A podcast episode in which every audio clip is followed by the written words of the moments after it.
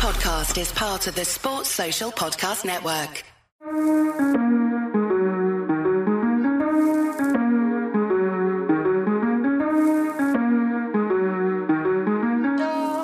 the right hand post, and this will be the last opportunity of the game because Odegaard has a corner over on the far side, swings it onto the edge of the six yard box. Bournemouth cleared away. Reiss Nelson with a strike! Oh my!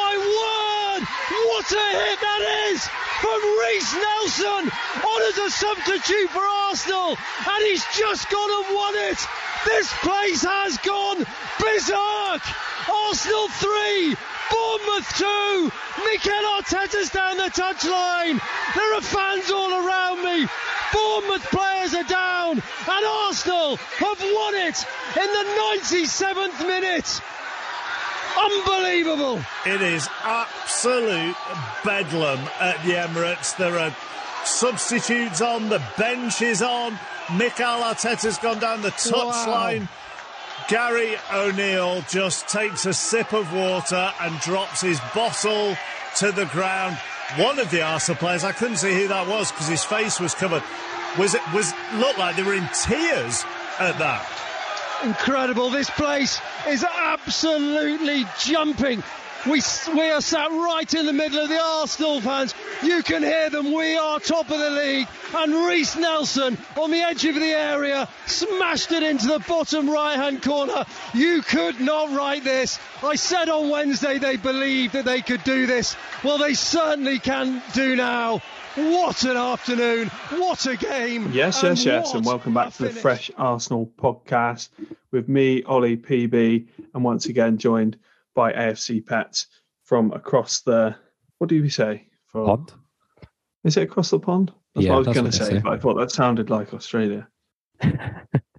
That, that's down under, isn't it? That's down under. Still there. And um, yeah, I guess, well, you didn't watch the first half, you were going to say, but legally we couldn't watch the first half in the UK, but you probably could over there.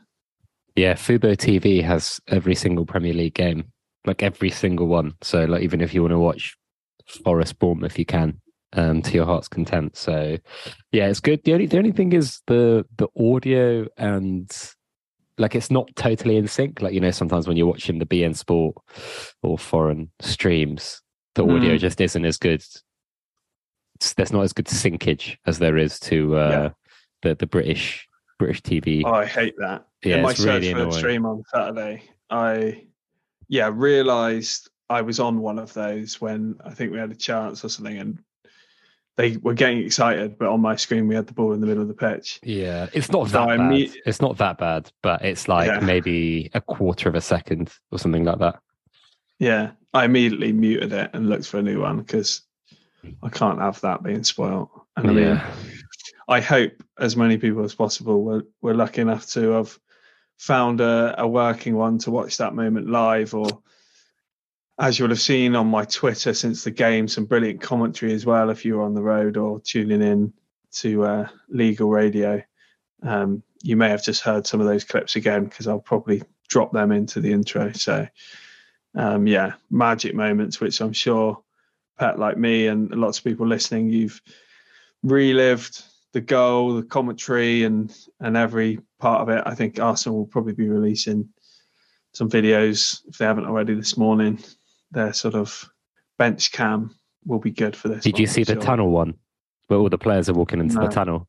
Have a look at that one. At on the the, uh, yeah, yeah, yeah, at the end, and uh, just just watch it um, when you get a minute because at the end. Odegaard's the last one that comes down. Obviously, Ben White's the first one that comes down, just like smiles at the camera, doesn't celebrate. Partey and Gabriel go mad. Xhaka goes goes nuts. Zinchenko like pounds his chest. Um, all the other boys happy, and then Odegaard comes in right at the end, just goes, "Oh my god," which is hilarious. Yeah, I, I just I just want to say so. I'm um I uh so so I only got to watch second half um because it was my girlfriend's birthday and we were skiing, and so I kind of negotiated to watch the second half from 11 a.m. So like Yeah. ski nine to 11, I'll go go down to the bottom of the slope, watch the game on my phone, stream it, and uh, you, you, keep skiing, and then find me at the end of the game, type of thing. So managed to negotiate mm. that, which was great. I, I, think if I'd missed it, I would have been um, tr- truly gutted. But I was watching yeah. outside like a coffee shop, like uh, on a on this chair, like these these outside chairs. They had the, the, skiing place, and the people were queuing up for their coffee. So I couldn't really celebrate that much. So for the mm. two one, I kind of did a fist pump. For the two two, did a fist pump, and then honestly, the last you know 10 minutes i was kind of like you know slapping my leg every time one of those stray crosses went straight into to neto's arms blah blah blah and mm. um but for the for the goal i literally lost my mind like i couldn't I, I couldn't contain it. Just went absolutely crazy. There's about 20 people around me looking at me. And um yeah. there was this family like these two mums with about like 10 kids with them. And uh, these kids were so confused like what's happened? And uh, one of like a couple of them came over to see like look at my phone. And i just had to explain like, oh it's a, it's a yeah. soccer game. They've just won in the last minute. But it was it was yeah it just could not i can't imagine what it would have been like in the stadium. I mean i've been been to a couple of the you know last minute winners or or kind of last 15 minutes you know the liverpool the the villa the fulham um, and they were crazy so i can't even imagine what the bournemouth bournemouth game was like yeah yeah crazy i mean i was uh similar uncontrollable state, but luckily I was at home alone at that time, so no one had to witness it. Although the neighbours were probably wondering what was going on. But um, yeah, so much emotion, so much tension built up. Because I guess let's let's rewind a bit. Um, take us take us back to the very start of the game. Then, um, yeah, kick off, nine seconds, one nil down, and it's one of those where you watch it back and you think, have we switched off? Um, you know, are people sort of strolling around at the start? And when you look at it back, we we get all the numbers back. You know, we seem to be straight into the. It's like we kind of knew it was happening. I think they've scored a similar goal, haven't they, against someone this season mm. from from a kickoff. So I think the team, worryingly, I guess, sort of were clued up on that they were going to do that, but still couldn't stop it. Um, so I think we got the bodies back. It was probably just the focus and and the sharpness of the players. I mean, there has been referees on TV this morning, I think, saying that it should have been disallowed technically because Bournemouth had a few players one step in our half, um, which I don't think can be our excuse to no. focus on. But but it is another thing where you can't help but feel if we'd done it that maybe it might have found its way for, to a VAR inspection. But so um, I, I had a thought. Do you remember when Saka was quasi offside for that Liverpool goal we scored? Yeah, well, it was, it was never. Yeah, we never knew that, did we? We, we never knew that. It's because VAR didn't have a camera there, and hmm. or didn't have the angle. And uh, isn't it? I mean, I guess a bit different because you're you're going over the line and it's more, more clear cut. But maybe they don't have that. I know it sounds silly, but it's the same mm. exact spot, isn't it? Um, that the player steps over just in the opposite direction. Yeah, I think yeah, it's one of those where honestly I'm like, you know, we can't have it as an excuse, and it it would be sad to rule out goals like that. But then, where do you draw the line? You know, you've got to draw the line where the line is. If we're being official, otherwise yeah. you'll get people otherwise people start running past the D, you know, to, yeah, to get right in the box. It, it's like you can't rule the, those out, but not the ones. Is it the Saliba yeah, handball away at Fulham? No, not Fulham, away at Leeds, where they came back from an offside position, crossed it, and he handballs mm. it, and it's like, you know, that that shouldn't have been allowed to happen, but it did, and we yeah. still made a mistake. I kind of feel it's a little bit like that. Still a bit aggrieved mm. that it's not looked at or not even talked about. But um, yeah, yeah. I mean, I, th- I, think it was Gab- well. I think for as good as Gabriel and Saliba have been um, these last two games, and I think overall they were pretty good in in this game. Um, they both got a bit confused, didn't they, for that? Found its way through. It? it just seemed to trickle all the way through. Really weird, and someone it? needed to take responsibility and cut it out. And it's hard to point yeah one person, but I see what you mean about both the defenders and, and maybe Zinchenko on trying to do more to stop the cross. But yeah, I mean, a really strange start. We have we've seen Arsenal start really quick. We haven't. I don't think we've been hit by many early goals against us this season. Um, But I guess at that stage, watching it, obviously far from ideal, but it didn't really change what we were expecting the game to go like. In that Bournemouth were always going to sit back at nil nil anyway. I think so. Um, yeah, I was fairly calm at that point, just given there was so much time, and I was trying Yeah. to see the positive in it. To think, you know, if they're going to score a goal today, you want it to be immediately, almost, to maybe wake us up if we if we're going to be slightly complacent. And you know, there's sliding doors moments throughout lots of parts of football, and there was many of them today. But I think you know the the first one was quite soon after that goal. I think it was that Odegaard had a really good shot that Neto does well to parry. Saka, on reflection, probably had more time to pick his spot, but you can absolutely see why he's hit it first time while the keeper's still sort of getting up. Um, but he sort of blasts it straight at Neto, who sort of blocks it with his shoulder or something, I think. But that was a really big chance to sort of score straight away. And I think coupled with how early it was and that chance, I was very relaxed. I thought we can still go and win this fairly comfortably. Yeah, I mean, Little did I know. I, I little did you know, I looked at the I looked at uh, my phone on about thirty-seven minutes, and um, yeah, I, I, I seeing it one now, I was like, what the hell? And uh, I I was really surprised, and you know, looking through Twitter, everyone saying we weren't playing really well, um, and it was just really confusing. And then you know, seeing stuff like Ramsdale having to make goal saving chan- uh, uh, saves, um, etc. It just, you know, it felt Yeah. like um, under Emery when we lost those Brighton and Palace games, where we were just completely expected to win them and just completely collapsed. And I just had that horrible feeling that it felt very much like that when I was looking through the tweets and stuff. Mm.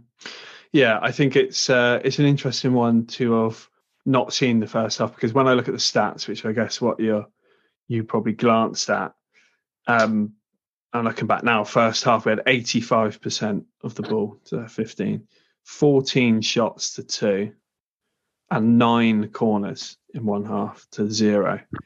But there was that that big chance I've just just talked through from Saka slash Odegaard but they scored and the next big chance the only other real big chance of the first half other than those two was uh, a, a chance on the break where ramsdale does fantastically well to close down the angle in the first instance as he comes out Mm. Um, because there's a couple of players there still and makes a makes himself massive and we've we've seen him we've seen him sort of sprawl to those shapes before and sort of get nowhere near it. I, I can he sort of takes that risk to say you're going to try and shoot kind of thing. And sometimes people do a slight movement and make him look a little bit silly. I find, but this was really brave goalkeeping and a huge moment potentially in this game. Who knows what would- have happened? Um, but yeah, just wanted to shout out that Ramsdale played his part despite you know their goal, their two goals um, and that chance, I think, were their only. Well, they had four shots, so those were three of their four shots in the whole game. Um, so 1.45 expected goals. They did score two, but that was certainly a big chance for them. And I think, despite all those stats in the first half, it was. I think they were ahead on XG at half time because of those two big chances. So, yeah, I mean, that was a, a big warning sign, and you thought, how many more chances like that are they going to get today? Uh, luckily for us, I think it went on that as they sank deeper and deeper, they didn't even really leave one forward, and there was no real threat of the counter because every single person was behind the ball from that point. But the the bit that worried me the most, Pat, after that chance was in his efforts to track back Trossard pulling up injured and we had the sort of unexpected news that I didn't think many of us expected Nketiah to start, but we of course thought he would be on the bench. He has some sort of knock. I don't know if there's a update from Arteta on that, but with no Nketiah on the bench, Jesus obviously still coming back to fitness and Trossard injured, there's no natural tested centre forward Mm. available on the pitch or on the bench. So that was you know, I wrote last week about how Trossard had really helped to rebalance this Arsenal attack after losing Jesus, and we started to get some great patterns back. of The convincing 4 0 win against Everton saw some great attacking movement and shapes. And I was worried at that point, I've got to say, because we're facing a very deep block. We brought on Smith Rowe, who from the under 21 game and his sub appearance at Everton and you know recent appearances, you can tell he's going to need some time to work into finding his best form again. Yeah. When you're 1 0 down and needing to win, it's not an ideal situation. So I guess when you glancing at your phone in that first half and you saw Trossard was off, what was what was your emotions on that moment? Uh, I I will I was very much like ah this feels like the end of last season when everyone just started going down right um, mm. I think the saving grace is that we've got two well four games before the international break two of them in the Premier League that I think are obviously the priority. Um, at, at, the same time, it does mean Smith Rowe got 45 minutes in his legs. He he did get an assist also. I know he didn't look amazing. Mm. Um, I think reflecting now, yes, we can yeah, say that. Sure, but, I mean, yeah, yeah. But in, in the moment at where the, we're at, at the time, I was like, oh no, this is not good because he just has been so good for us, Trossard, since since the minute he stepped on the pitch. Um, mm. And so I, I was really, I was, I was hoping it was a knock. I mean, from the, I watched the post match, post match presser and Arteta said it was a groin strain. So, mm. I mean, you got to presume that he's going to be out for at least, at least a couple of weeks, right? Even if it's quite, quite a minor one. So we're looking at not having him for the next four fixtures. Um, mm. I, I, ju- it just felt like oh man, like just when you didn't need that injury, because I saw Nketiah wasn't in the squad. And when I saw Smith Rowe come on, I was like, oh, that must mean Nketiah's not in the squad. I just thought, yeah, this, these injuries are happening at the, at the wrong time, considering Jesus is, is also out. Yeah, yeah. Okay. Well, let's move into the second half then. Uh, Arteta makes his first brave change of the afternoon, and we've talked a lot about when Arteta's not quite got subs right in key moments in games and how that's been something he's needed to potentially work on and improve on. And he was certainly braver than we've seen him with subs in the past when maybe he's he's held off um, in certain games. But Tomiyasu, probably one of our best players last season when fit. And this season, he has had persistent injury issues. He's had 30 minute spells or a start here and there where he's looked that amazing best, you know, brilliant in his duels. He had that game at left back against Liverpool. Um, you know, he's had moments, but he's also had some halves and some periods off the bench where he's looked really poor. And, you know, it must be difficult coming in and out of the team, having persistent injury issues. But I don't think many would have predicted that White would be sort of clearly the the number one choice at right back at the start of this season when when we hadn't really seen White at right back before. So I guess you know real positive story for White, but a slight concern for Tomiyasu. And and I know you didn't watch first half, Pet. He wasn't wasn't that he did anything atrocious. Um, it was more that, and this is probably just from not playing enough he struggled he struggled to build that relationship with Saka, and I think White's really done that well in recent weeks. I think weeks. he's also struggled to develop that relationship with Saliba. I don't know what you think about mm. that, but mm. whenever I've watched them both play, I think apart from the second half of the City Cup game, I've always felt that the spacing's a bit off. And also, if you watch the oh, what game is it? I think it might be the is it the City game? Yeah, the City Premier League game where every time Jorginho has the ball, he's like ushering Tomiyasu to get forward and like stay wider, like right by the touchline. I don't know if anyone wants to go back and watch that, but he's constantly pointing at Tommy Tomiyasu, telling him to go wider and telling him where he wants to go because that's where he wants to pass the ball.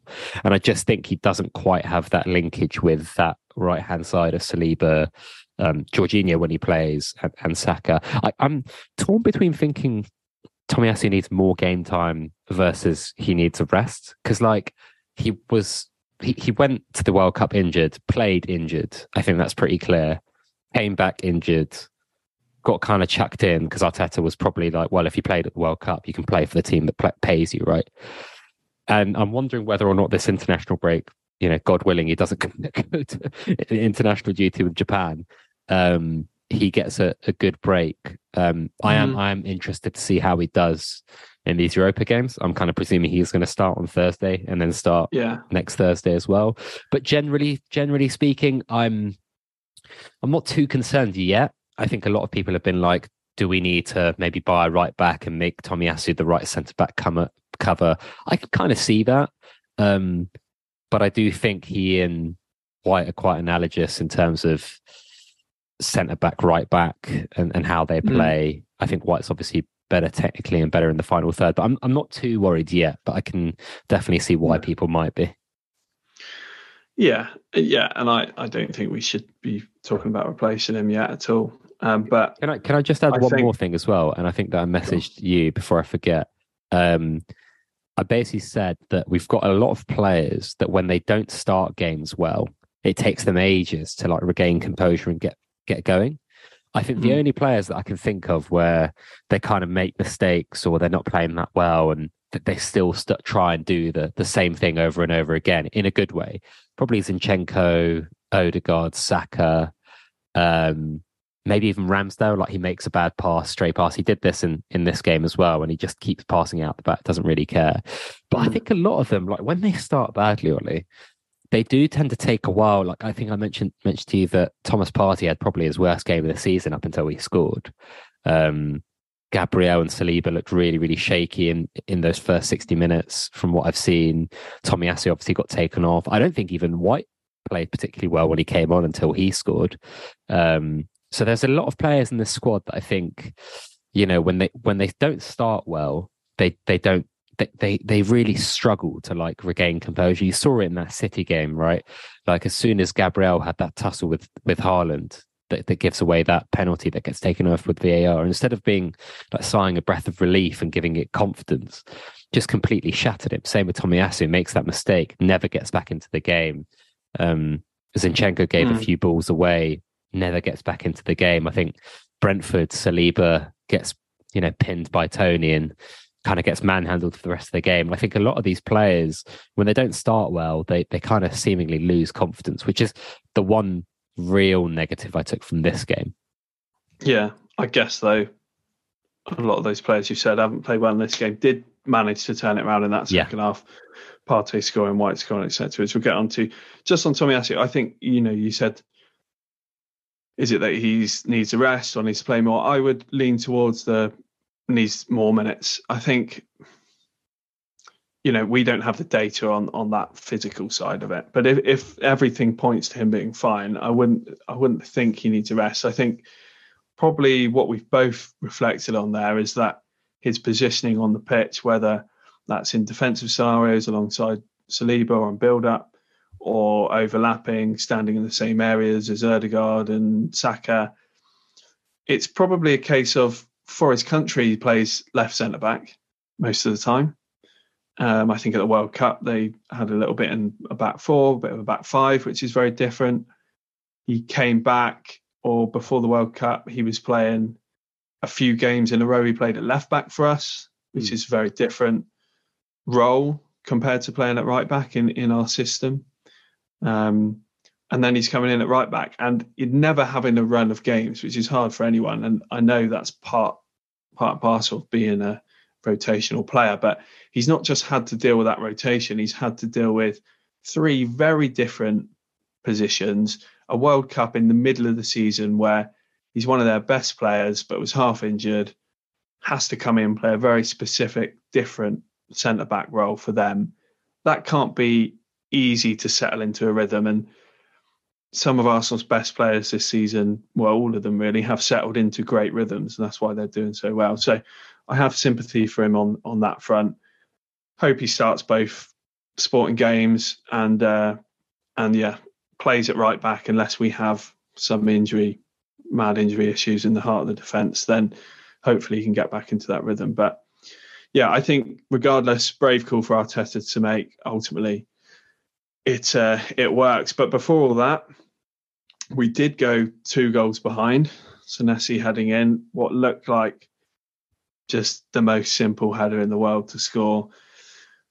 On the replay, I think Partey gets sort of um, Senesi waiting at the back post, and then he just sort of makes the run and completely beats Partey to the ball. Almost appears completely unmarked. Then when he heads mm. it in, even the header sort of goes. I don't want to blame Ramsdale really, but it's it's not in the corner, is it? Really, um, it just looked a very like Sunday League corner goal, which was yeah. really disappointing. Well, it was Sunday League marking, wasn't it? I think the the period just before that, um, I think a ball's bobbling about. Partey headers it to someone, they head it back to someone to him, and then he tries to kick it forward to Vieira. He gets beaten to the ball. It's not a great pass. And then Partey loses that second ball. And then it goes out to is it Ouattara who's who's pretty handy. I, have kind of liked him ever since he was um, out of Lorient. I, I, don't think he'll be at Bournemouth for very long. Um, he nutmegs Partey. Partey gives the foul away, and then we don't defend the free kick particularly well. It's kind of headed on for a corner, and then I think Partey's kind of marking Senesi and, and loses him. So I think it hmm. compounded mm. the kind of bad first 15 minutes of that half he had. But at that moment, I was kind of like, I think I texted you, didn't I? I said, that's, that's that, isn't it? I can't see this team, mm. the way they're playing and the kind of, the point I made about how some of these players just play badly once they start badly. Um, I, I really couldn't see what, what was to come, uh, particularly well, with some of the here half an hour left. Yeah, I mean, particularly with some of the, the guys that became the heroes, right? Like as I said, I thought Partey was really poor. I thought Ben White hadn't looked particularly better than Tommy Tomiyasu when he'd come on.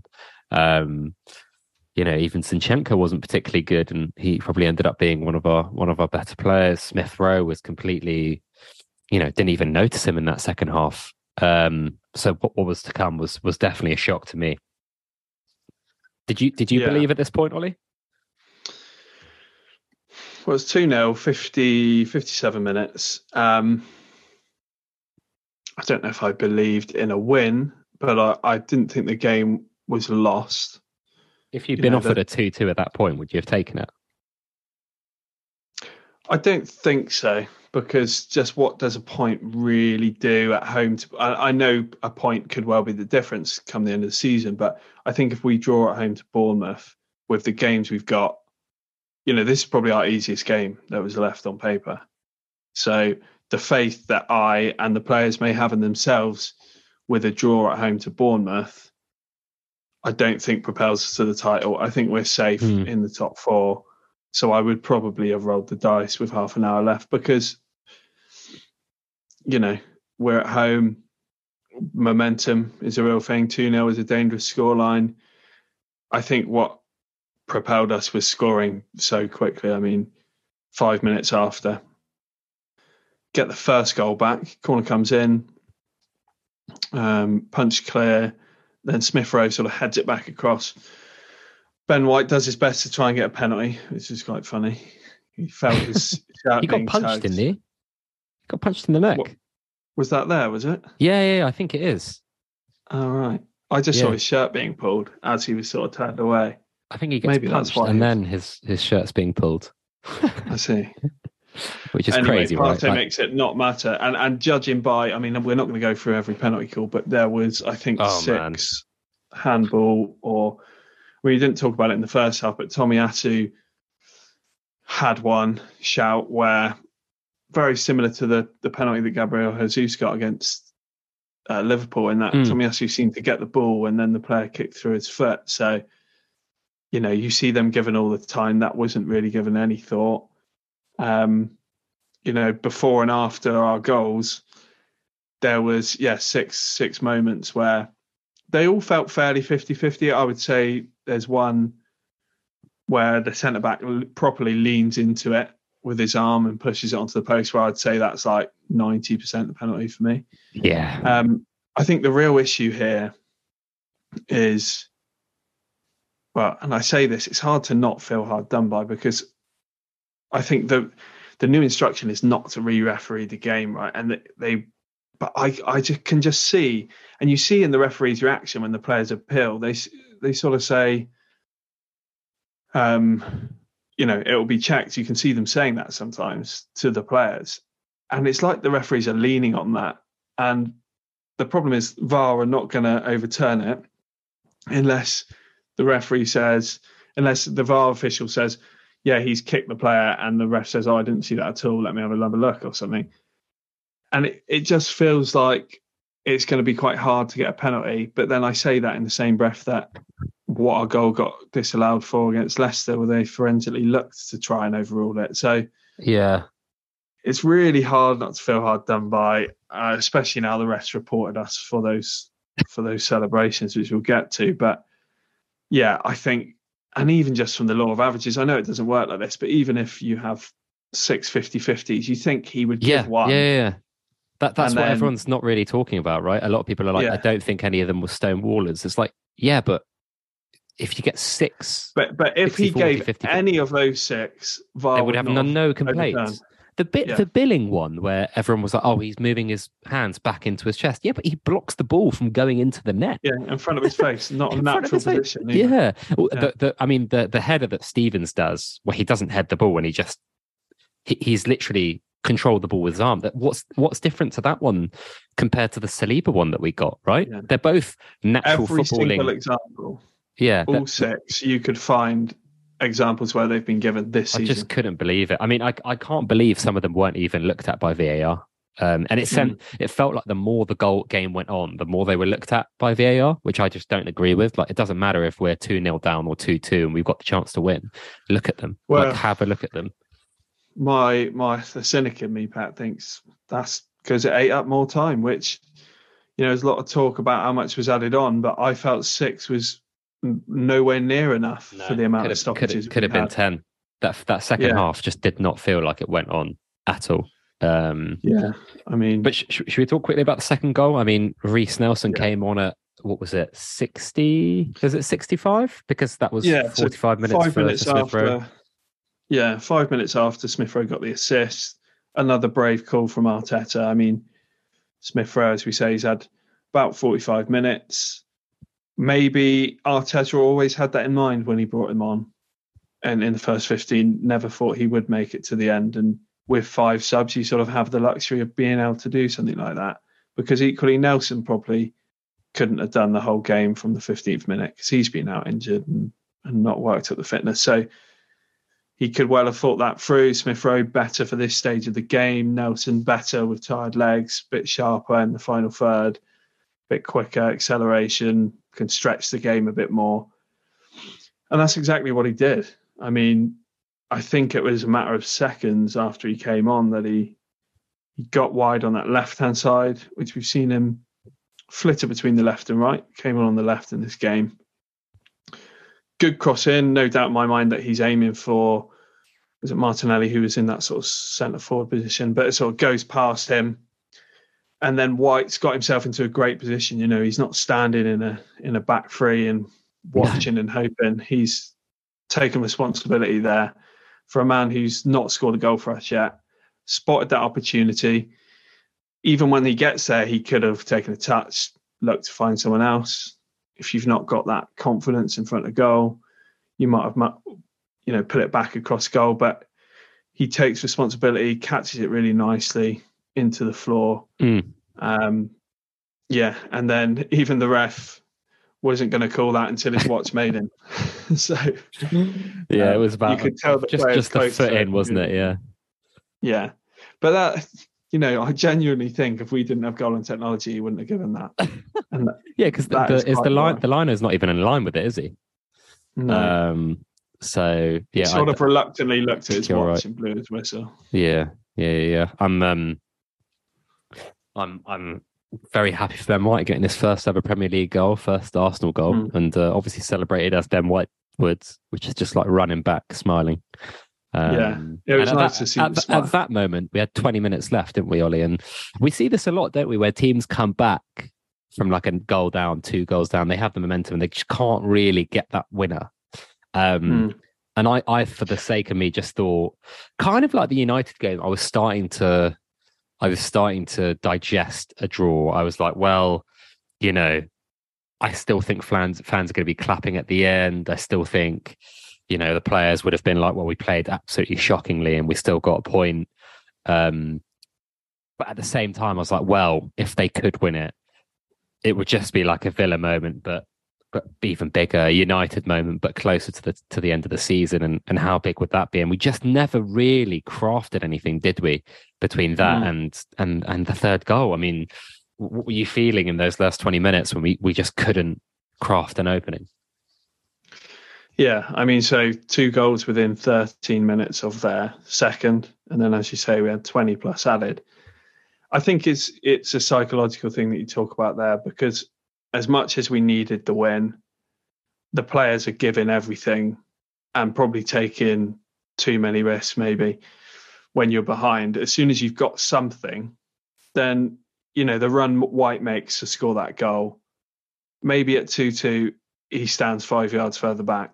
Well, yeah. The other thing was Xhaka came on, didn't he? Which isn't an attacking. And at that point, I actually thought, well, Arteta's looking at this with a very cold head and thinking, I, I, uh, whatever happens here, these guys look pretty good in attack. I, I cannot, we cannot lose this game. In, in a similar yeah. way to the the Newcastle one, where we were nil nil, and with ten minutes to go, a lot of the times last season, didn't we? We just went for the went for the win until the final seconds, and I'm sure Arteta does want to do that, but we have been killed by that in the past. I mean, if you look at um, Everton away last season, you know, United away this season, um, maybe even City at home this season. We, we kind of went a, uh, went a bit gung ho when we didn't have to.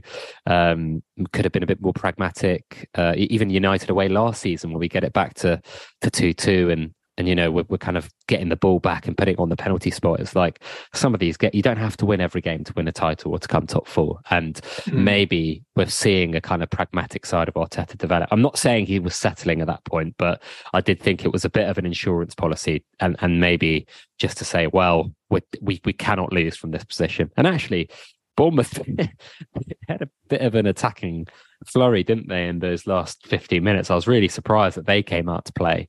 Um, and we looked a little bit like on the back foot for a little bit. Yeah, I think I'd probably I'd probably disagree. I think he I think he very much wanted to win the game. I think when you look at the bench, his uh, you know, we'd only used three subs he didn't bring on Jack to the 85th, mm. 84th. Vieira, how often has he played 90 minutes? Mm. Um, he's going to start on know, Thursday impact, as well, I guess. Yeah, impact dwindling. So he's got left to bring on. He had Holding, which obviously you're not going to do. Jorginho, which I wondered whether he would think Jorginho for Partey, He might, it may just be fresh legs to pick a pass kind of thing. But I think the threat on the break, you didn't really want to take Partey off. Um, Kiwior, another centre back. Tierney, I did consider that he may go for that to give some width. Um, but then, other than that, it's the keeper and Xhaka. So I was expecting Xhaka to come on. Again, I did think, well, could you make it slightly more attacking and put Xhaka on for Partey? But yeah, I, I think he just wanted fresh legs because, as we've talked about, when Xhaka has time on the ball in deeper areas, which you know, I said this after the Everton game. I think he's really good in those zones, and because Bournemouth was so deep, it felt like a game where Xhaka may get it, have a little bit of time, and put in a really nice ball to force a penalty or force a mm. header, kind of thing, like we saw against United with his ball to Nketiah or something. So, I think it made sense. I think it was just fresh legs. I know what you mean. It it does give that slight bit more security, but I still think it was a case of these were the clubs he had, and yeah, you had to play with him like but um i mean on Vieira what did you make of that? Because i think is that his first his first premier league start probably with Odegaard, i would imagine. I know he's yeah. had a couple of games with Odegaard out. What did you make of that? Um I, I mean i again i didn't watch the first half. What i saw from, from what i saw in the second I don't quite think he's got the rotations with Zinchenko. Um, mm. And actually, in those last 10 minutes, who was the person that had the ball the most when Vieira was off? It was it was Zinchenko, right? I do think Mhm. the Zinchenko Xhaka partnership has developed and is is quite a good one in the sense that you know Xhaka's really comfortable in the kind of deep areas as he mentioned. He's comfortable in the left back spot, in the centre back spot, in the kind of left midfield spot, and we've even seen him kind of be the the decoy centre forward as well, um, especially with Trossard in the team. So I, I I'm still of the opinion that you know our best team is a is a one with Xhaka there, and actually I do think if if Arteta had this time again, he definitely would be starting him in this game because you know our transition.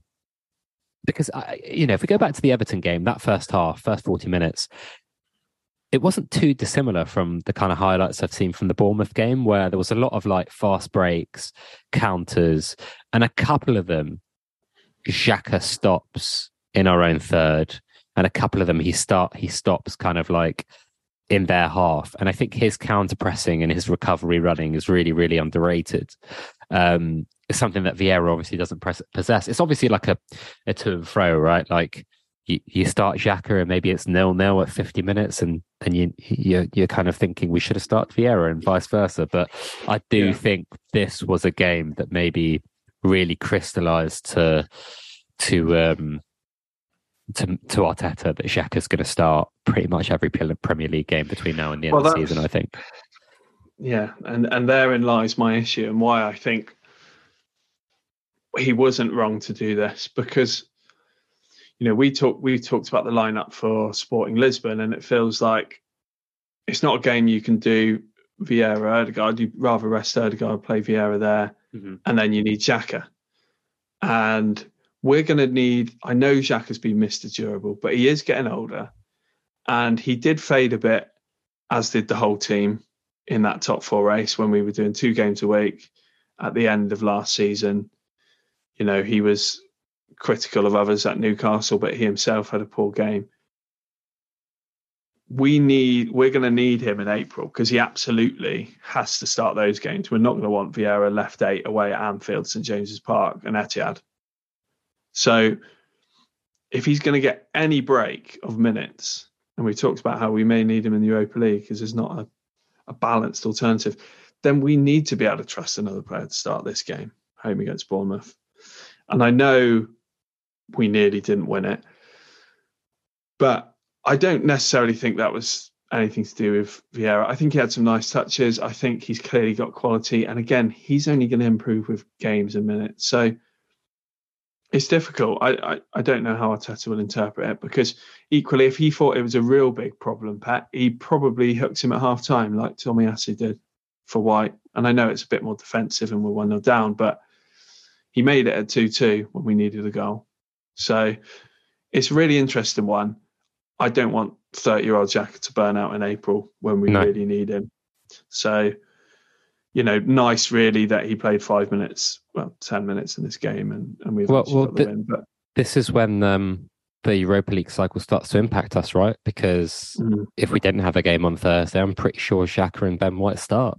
And yeah, you know, I- I think this, as you said, the rotational cycle rather than maybe the the tiredness of Xhaka has forced Arteta's hands because you know Odegaard needs a rest. Odegaard's probably going to go on in the international break, isn't he? With with Norway, like he always goes. Um, So I don't know. Like it's yeah, an issue. I'm I'm Yeah. hoping that we can just negotiate these next four fixtures. And I always saw it as you could rest Xhaka in this game. You couldn't really rest Odegaard. And in sporting, you can probably rest Odegaard, but you can't really rest Xhaka, particularly for the away leg. Yeah. So, yeah, made sense to me, and, and we get away with it. But They, they have I mean, quite talk- combative midfielders as well. Sporting, it's um Yeah. Who's quite highly rated, isn't he? And I forgot the Japanese international's name, but he's also quite a combative midfielder. Um, Hmm. So so it's going to be a bit of a battle, I think, away from home, and um, yeah, I think we'll need Xhaka for that. I mean, I know we've got to wrap it up soon. We talked about the winner at the start, but we've got to got to just give a bit more props to Reiss Nelson. I mean, hadn't had a, a fairly bad injury, was out for a couple of months, I think. Mm-hmm. But Arteta did say he was fit the last few weeks, but just hasn't managed to get a place on the bench.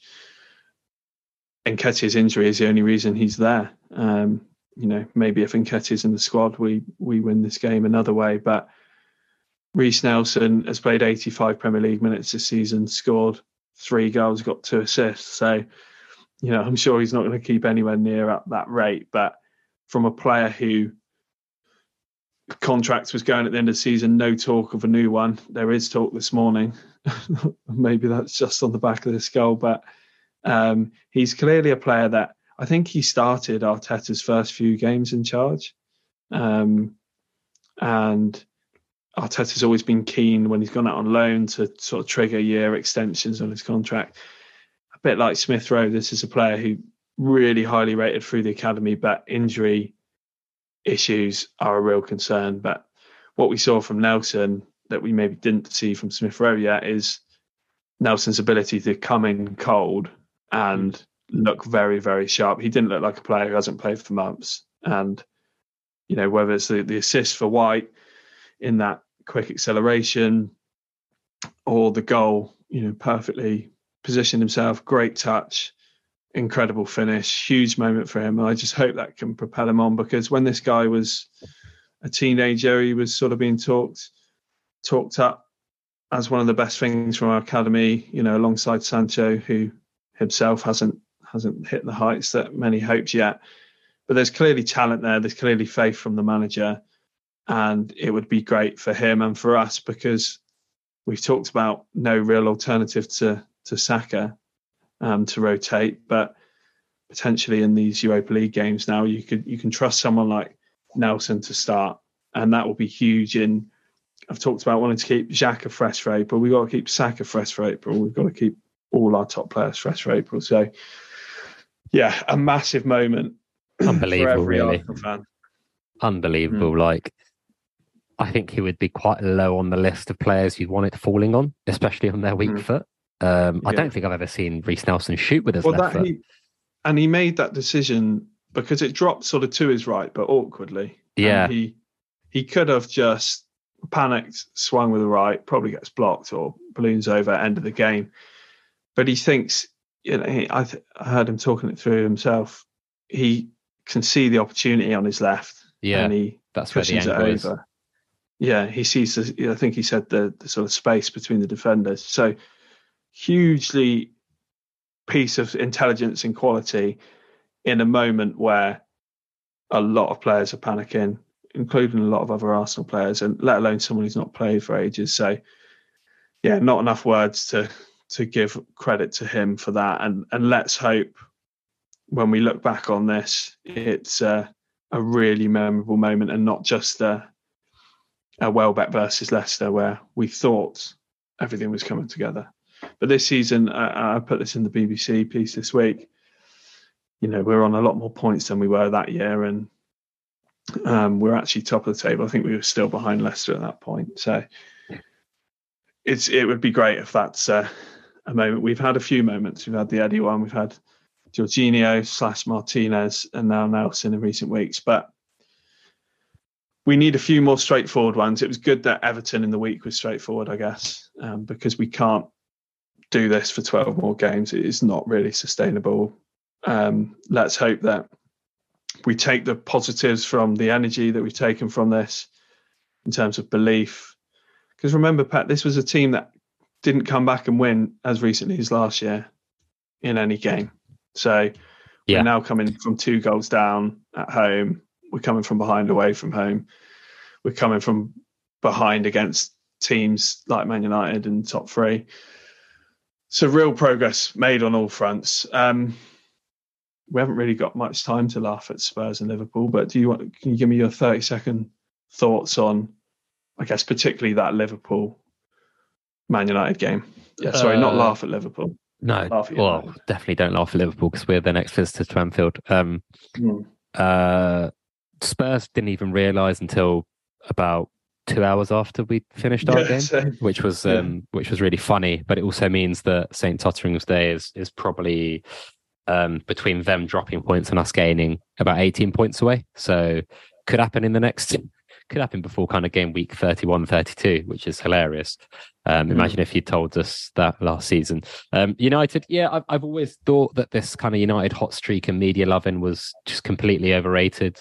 Um, a lot of people saying that Ten Hag's worked miracles and you know he's he's got them on the track. Like after spending 250 million, I read a, a tweet that they've conceded as many goals as their Lindelof and Maguire partnership did in 1920 season, and there's 12 games to go. So I mean, tell me where they've improved there because they spent 60 million on a centre half um, another 12 million on a backup left back, 70 million on a CDM on, you know, 15 million quid a year, and they've conceded as many goals. So how, how, how, does that work? I've just always thought this run they've had is so, so kind. I think you tweeted the other day, like it's thousand to one that they'd get this many home cup fixtures in a row. Um, mm. They also got the Barcelona return leg at home. You know, all these things have fallen into their lap, and um, unfortunately, I think they've got a couple of nice fixtures to bounce back on. Uh, Betis at home and Southampton at home. I think if you could pick two games to kind of play um, as a United team, you'd want those. But honestly, like they've got a really tough fixture list between now and the end of the season. I wouldn't be shocked if they come fourth or maybe even fifth. Like I really, I really, really do not rate them as highly as the media and, and many other people do. I've even found it weird that a lot of Arsenal fans think Ten Hag and United have improved so much. I just, you know, they're not as good as the Mourinho or Ole teams that came second. I think that's just the truth. And um, they're going to need another 300, 400 million to, to get anywhere near that level, let alone ours. So, um, mm. yeah, long, long, may that continue. Um, and hopefully they get a few more poundings between now and the end of the season. yeah. I mean, I, I can see improvements from a longer term point of view. I get that those managers came second, but I guess there are elements that he's, you know, the stance he's taken with Ronaldo and all that kind of thing that yeah. he's maybe sorting the culture out there because there was a huge culture problem. However, there's so many dislikable, horrible players in that team. You look at Anthony Fernandez, Lisandro, Bruno, and um, yeah, plenty of others who really irritate me, and you can imagine won't be easy to manage. Sorry, no, I mean, did, was it true that uh, Bruno wanted to leave um, the pit at four or five nil? Um, which is which is crazy. Imagine Odegaard wanting to get taken off um, last season at City. Yeah, uh, I just you know, if United were at the very top and playing well, we have no chance because I've just seen Dermot Gallagher trying to have you seen the clip of Bruno um, oh, sort of swinging out shoving the ref, official? pushing the ref? Yeah. yeah. So Dermot Gallagher's gone on TV and said the uh, assistant was at fault because he manhandles Bruno first. Um, which that is hilarious. Like, yeah. Oh my uh, god! It just imagine Xhaka pushing Elino, yeah. and then a ref, yeah. a former ref, former head of PGMOL, right? Dermot Gallagher, is he? Mm coming out and saying that. It's just unbelievable, really. I, I think yeah. the, the, other thing about United, just really quickly, is I think I saw a stat they played a second lowest line in the league. And, you know, Arsenal shifted up their line when they moved White to right right back and well, actually, when we bought White first and foremost, then we moved it up even more when White went to right back. Zinchenko came in and and Saliba came in. I just don't know if they can ever do that with Varane and Lisandro, like especially Lisandro. I mean, he he looks like a you know fish out of water in any any sort of space, as we saw with Salah and a couple of the other goals. Um, mm. I, I just think that they've they've pegged their bets on some players that just won't win you a league title. Like I don't think you can win the league with Bruno Fernandes in your team in the ten like I think he's really, really good, and I really like well, him. Well, they're playing Weghorst in the ten. Yeah, and they're playing Bruno out wide. They've got Antony and Sancho, like two very expensive bets, neither of which have come off. Um, they've got Dalot and Wan-Bissaka at right back, neither of which really look on the stick on. He keeps rotating them. Varane, you know, he's still amazing, but kind of a bit past his best. They're thinking about giving De Gea a new contract. Lisandro It's not going to win you a title.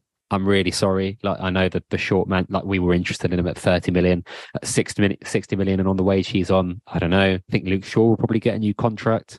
Casemiro's on a big deal. You know, he's 60% cut passing accuracy every other game. Um, I, I just I think they've got too many short term solutions that Yeah, once one I of those guess- goes wrong, I just I just can't really see it. I really Yeah. can't.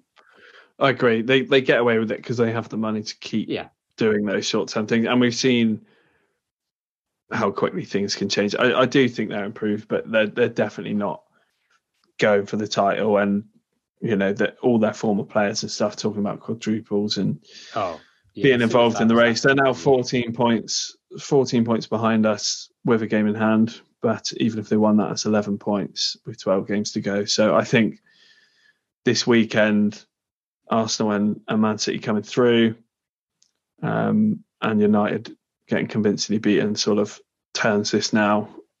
I'd be surprised if anyone's talking about United and the title anymore. But there was a hell of a lot of talk of, of them in the They're last going to few be weeks. they're going to be in a big slog for the, the top four now. I think because if you look at their fixtures, um, they've still got Newcastle away, Brentford at home, Forest away, Yeah. Chelsea at home, Spurs away, West Ham away, Bournemouth away. Like, Just luckily for them, it's Spurs who are chasing them. They who, well, I mean, it's Spurs and Newcastle, and it's Brighton, and it's Brentford. You know, you never know, right? It's a crazy league, and and Liverpool as well, right? Liverpool could easily Yeah. come above them. It's six I points think- gap. I think Liverpool and United will get it. I, I think so as well, and I wouldn't be surprised if it's Liverpool third, United fourth. Um, I just think the the run they've got United uh, alongside they're going to go through the the FA Cup and the Europa League, aren't they? And, And Liverpool will go out. yeah, yeah, they're going to go out this week. So yeah, I, I think um, they're going to be looking behind rather than forward. Um, Yeah. but yeah. Spurs as well, quite funny, isn't it? Um, the F1 partnership, which was hilarious. Um, their their owners out in Dubai. Levy was in Bahrain doing the deal. Conte's still in Italy, obviously, you know, with with health issues. Um, half the players there don't look like they want to be there. It's just it's just really funny, isn't it? Really, really Mm. funny. And um, I mean, it's crazy. I've got Spurs mates who are still not wanting Conte gone and, and blaming Levy for all of this. It's just um, pretty crazy. Anyway, for another podcast, great win, great Yeah. feeling. We could talk for hours about this weekend. It's been a very memorable one, particularly for what happened at the Emirates, but then everything that superseded that was also very memorable. So drink it in, have all the content in the world that you can have, and hopefully this content that we've just produced and you've listened to has played a small part in the smile that you Arsenal fans should have on your face all Mm. week. So thank you very much for listening to the Fresh Arsenal podcast. I've been Oli PB. You can find me at Oli Price Bates on Twitter. I've been joined by Pet, who's at AFC Pet, and you've been listening to the Fresh Arsenal podcast. Please subscribe if you haven't already. See you next week. Sports Social Podcast Network.